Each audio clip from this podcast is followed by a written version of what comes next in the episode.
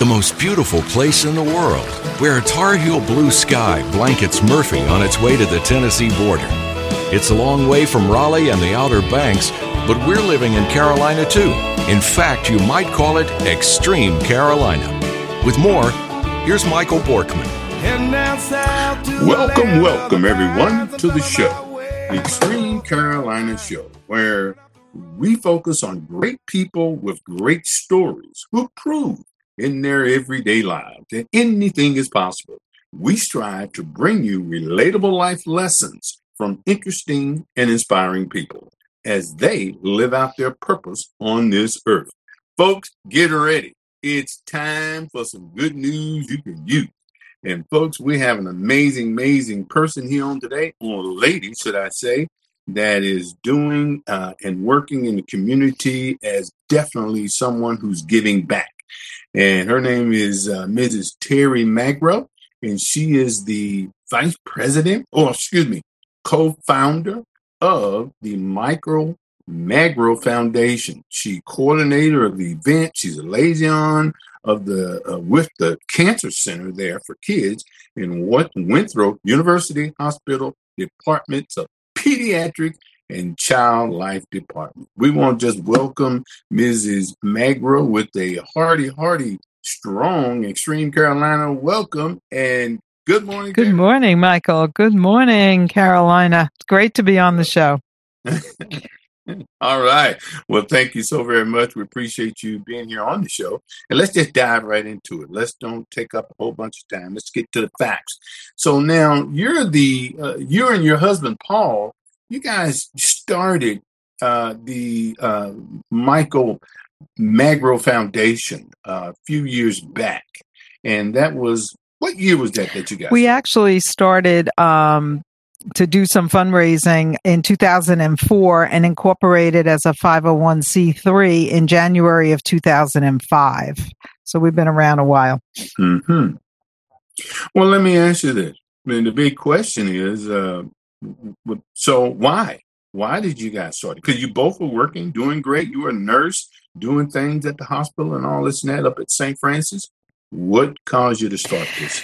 Foundation. So, Michael, it was a it was a turn of events in uh, March of 2004 when my um, my younger son Mark, who's now 27, was 11. He was, it was um, March of 2004, he was diagnosed with um, Hodgkin's lymphoma, which is a cancer of the lymph nodes. Mm-hmm. And he started um, pediatric right. cancer treatment at uh, Winthrop University mm-hmm. Hospital in, in Mineola, Long Island, New York.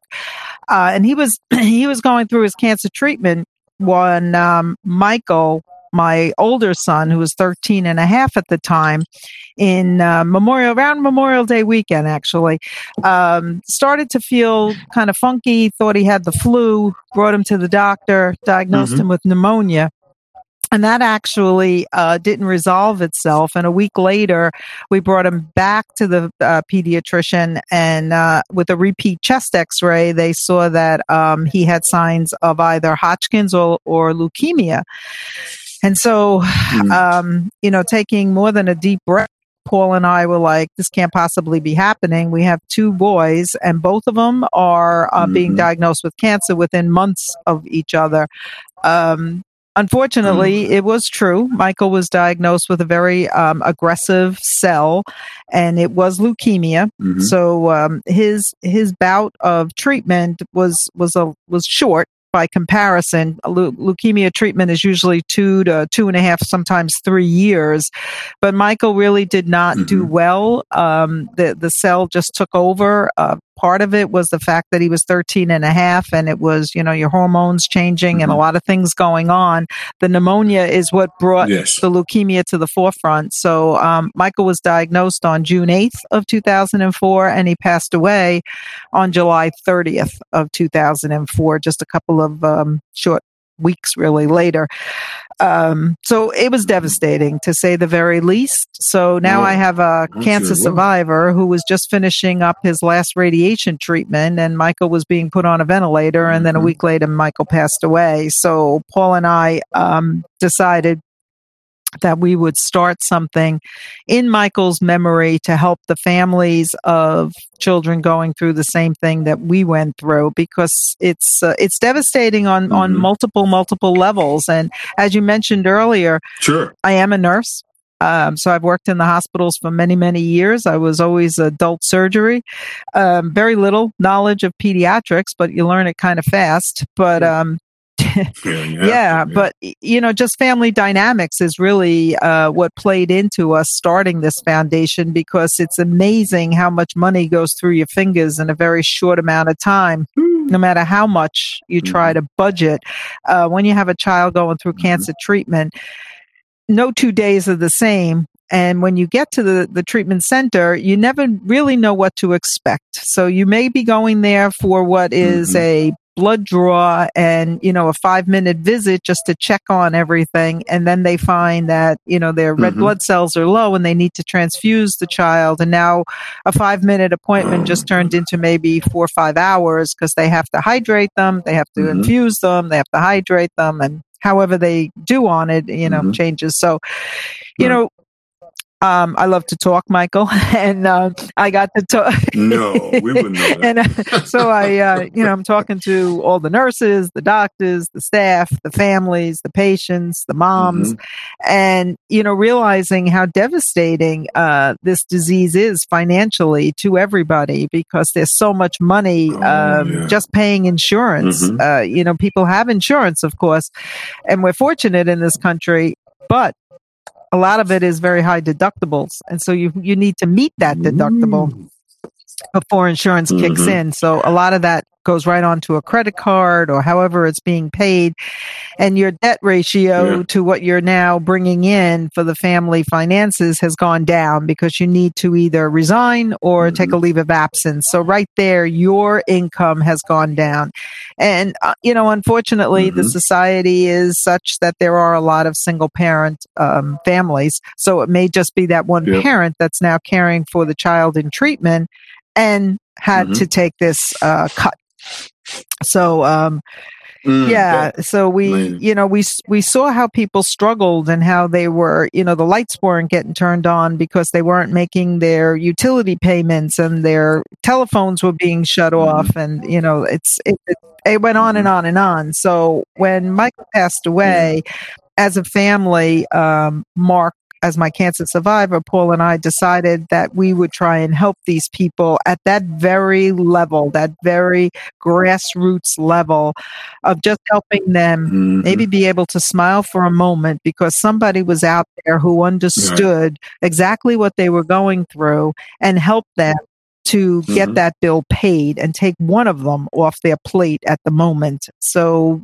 that's what our focus is is to really help the families direct and one of the biggest ways we do that is mm-hmm. paying um, you know we can't pay always the entire month's mortgage because mortgages in new york can be very high mm-hmm. um, but at least we can help make a dent in it and work with another foundation to hopefully offset the entire thing uh, it's just a band-aid on a draining wound because that mortgage comes up every month but if we can help for the interim Mm-hmm. Yeah, if we pay, we, mm-hmm. pay mm-hmm. the oil bill, the gas bill, the electric bill, the phone bill, put gas in their car, give them food, you know, oh, gift cards for food, um, buy the siblings something fun because now the siblings are being told, I don't have money to pay the bills. I have to pay all of this um, you, you, our utility bills, our day to day living expenses, mm-hmm. our medical expenses.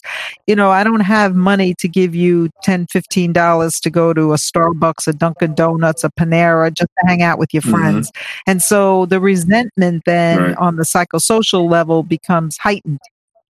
So we try to undo does. some of that and at least let the parents say, you know what, I received a gift card and, and I'd like to give you this gift card to just hang out with your friends and go down to, you know, the local mm-hmm. Starbucks or coffee shop for lack of another word.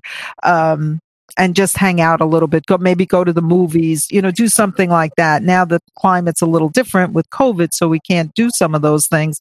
But nevertheless, they they want to be You're back in the game, so to speak. The child that's sick wants to be back in the game, and the siblings, We'll right after the initial after shock, it's like, okay, when is this going to end? And when you hear that the treatment course could be upwards of two to three years, these these kids are devastated, Mhm. but they're also angry. And they, they don't know which way to turn. They're being pushed Mhm. from, you know, grandma's house to the neighbor's house to the friend's house, you know, back and forth.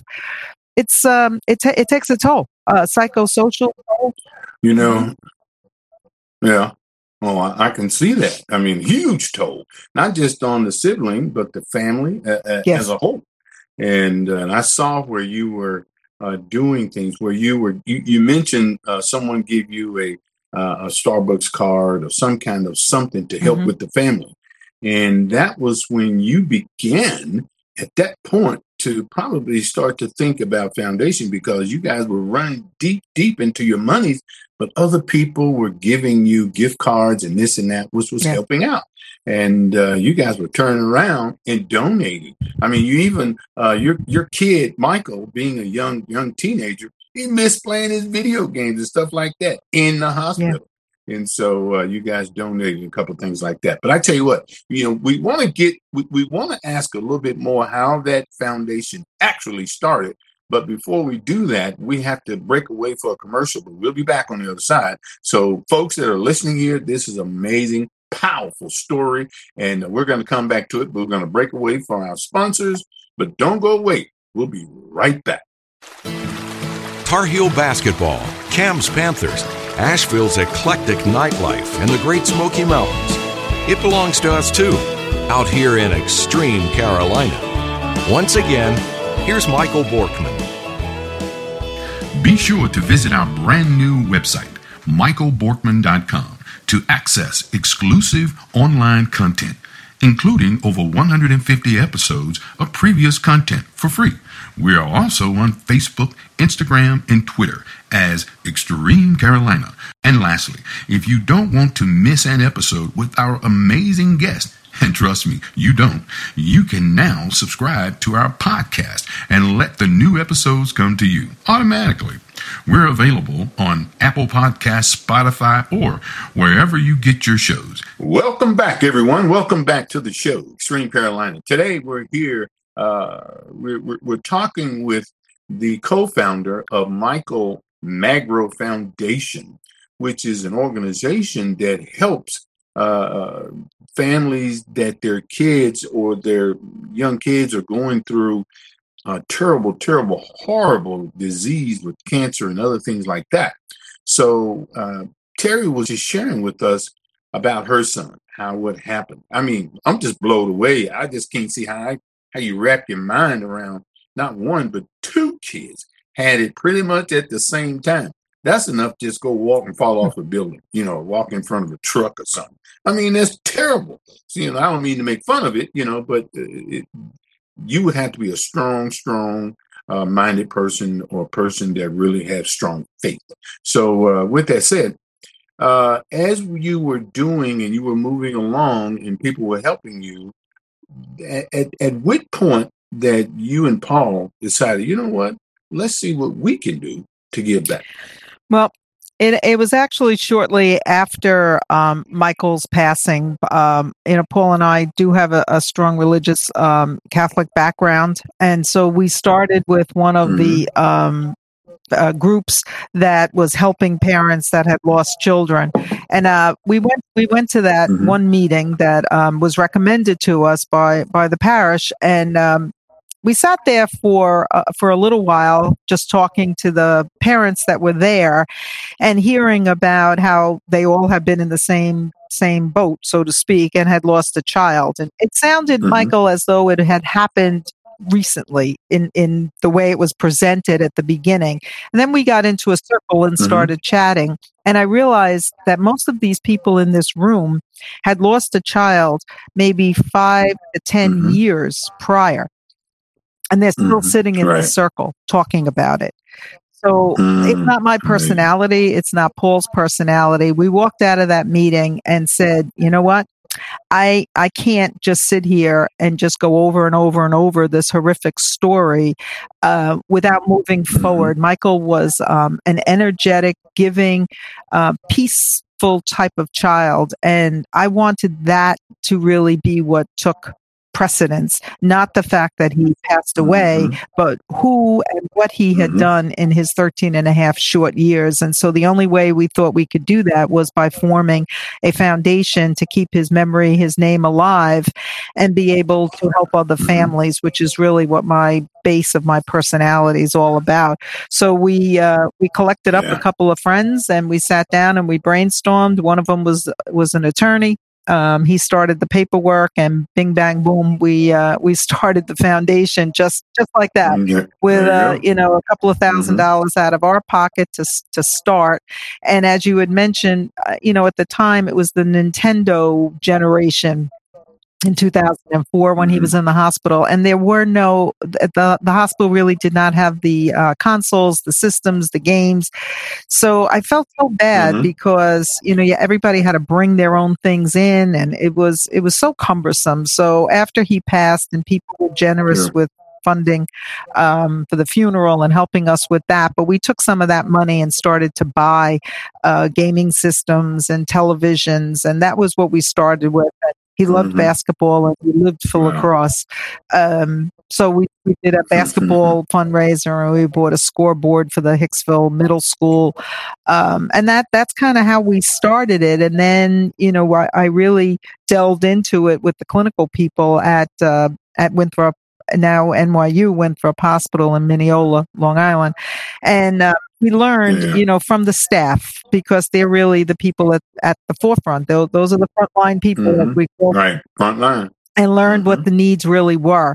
And so when I sat with administration, I said, I'm not here. Um, I'm not basing this foundation on research. I'm not giving to, uh, you know, a brick and mortar building. I, I don't want a wing of a building. I want to help the family Mhm. because that's who's struggling. So that's that was the premise of how how the entire foundation um, got started, and All then we built a board and um, and and here we are. We're in our 16th year with a all volunteer board. Nobody Wow. is paid. So our our expenses are pretty Mhm. tight. And uh, it's about 90 Yep. cents on a dollar. Goes right back into the mission of the foundation. So i'm real proud of that That is fantastic. Yeah, you should be. You should be. I mean, you guys, I mean, I, I love the fact that you walked out of the meeting and you were thinking, wow, some of these people are just still in Yep. a loop. They can't get out of the loop. And so you and Paul said, uh uh we need to do something. Not that you were, you know, uh, you know, downing Mm-mm. those folks, but apparently you wanted to do something tangible. And uh, sitting around in, in a group is fine. It's a good, you know, good thing. But what are you doing to keep your life moving Right. forward? And uh, that's what that's what you and Paul decided to do. I love that. And you are just giving back everything that you have inside of you or you have access to to the community. Not you know, not because Paul uh, Michael was gone. And so now what can we do? Of course, we still got a son that we're having to take care of. So as I understand, you're not just talking about it, you work full time at this foundation along with the board that you said, you know, nobody gets paid. So uh, you had to retire from your position. Uh, oh my goodness. I mean, that that's just a thing that's amazing within itself. So how, at what point in, in God's league, I, I want to get into some other things. So I, I guess we may have to keep our answers a little short right here, but um, so when you decided to do that, well, actually, how did you decide to retire uh, from Well, my. I, I actually retired um, in June of 2020. Um, I had reached full retirement age and uh, I was debating it. And then COVID came along and we saw that there were so many more needs that needed to, to happen.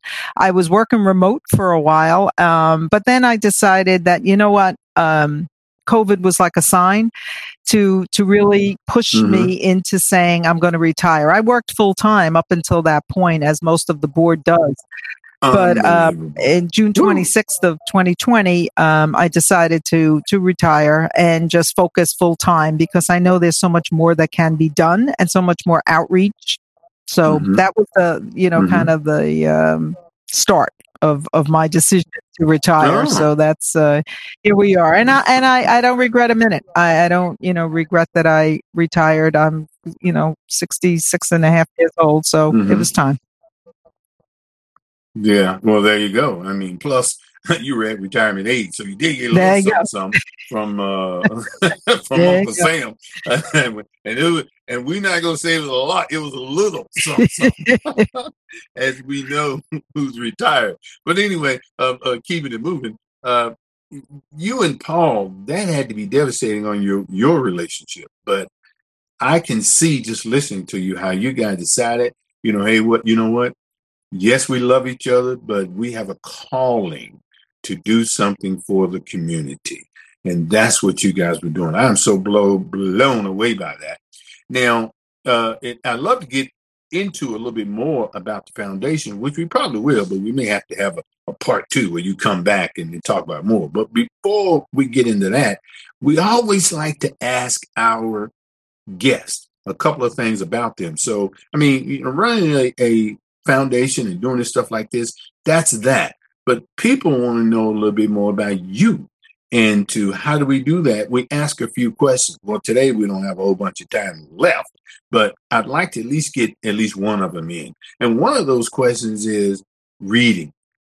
Reading. And it's so amazing. So, what book have you read? And you haven't had a whole lot of time to do that, but what book have you read recently that had the biggest impact on you and why? Well, I I have to say um, it was probably uh, the Philanthropy Revolution, uh, which is a book written by um, a very in, intuitive woman, uh, Lisa Greer, and it was really impactful in so many ways for me because sh I, I always felt that um, donors needed needed to be able to connect with the organization, and she really so Mhm. such a great way she showed big and small organizations how they need to speak to common decency and actually treat donors as people and not just checks. And I I, I was so Mm, impressed on how she always went back to the fact that um, small gifts can lead to larger gifts and that you must engage your donors and discuss your mission and let them know what, what the outcomes are keep them informed not just Mm. uh, not just a check and and she Yeah. was a donor um, herself and a wealthy woman and people came to her for money but never Right. really listened and she never understood what she was donating to and she felt that was wrong Mm, and I wrote, wrote that book. book. yeah That's it's very amazing. inspiring Yeah. Yeah. We need to definitely put that book in the show notes of Extreme Carolina. Uh, so, folks, I tell you what, we're up against the clock, and I know you want to hear more because guess what? I want to hear more. This has been such an amazing interview, and but we got to cut it short. We're running out of time here. But I tell you what, uh, let's ask the big question. Terry, would you be willing to come back and do a part two and finish no i would love to michael i'd be honored Fantastic. All right. Then, with that out of the way, we're going to be getting back with her. So, folks, keep an ear out on uh, michaelborkman.com, Extreme Carolina. It'll be coming at you. Uh, stay plugged in, like our, our platforms and all that. So, with that, with that said, we have got to get out of here. Clock is tick, tick, ticking real fast. So, thank you once again, Terry. We appreciate it. We will, we, we'll be talking Thank to you, you soon. And uh, so, ex- oh, you're more than welcome. Our pleasure. Ultimately, Extreme Carolina is committed to you, our listeners, to bring you leaders and newsmakers like Terry here, Terry Magro, and uh, that are passionate and purpose driven and making a difference by listening to their stories. And Extreme Carolina listeners will have an opportunity to refuel, reconnect, and get inspired. Uh, here we go, folks. Close the week. I know you've been waiting on it. Here we go. The ultimate measure of a man is not where he stands in moments of comfort and convenience, but where he stands at times of challenge and controversy. That was MLK, folks. Listen, we got to get out of here. Thank you guys for listening. We see y'all next time, and we love y'all. Peace.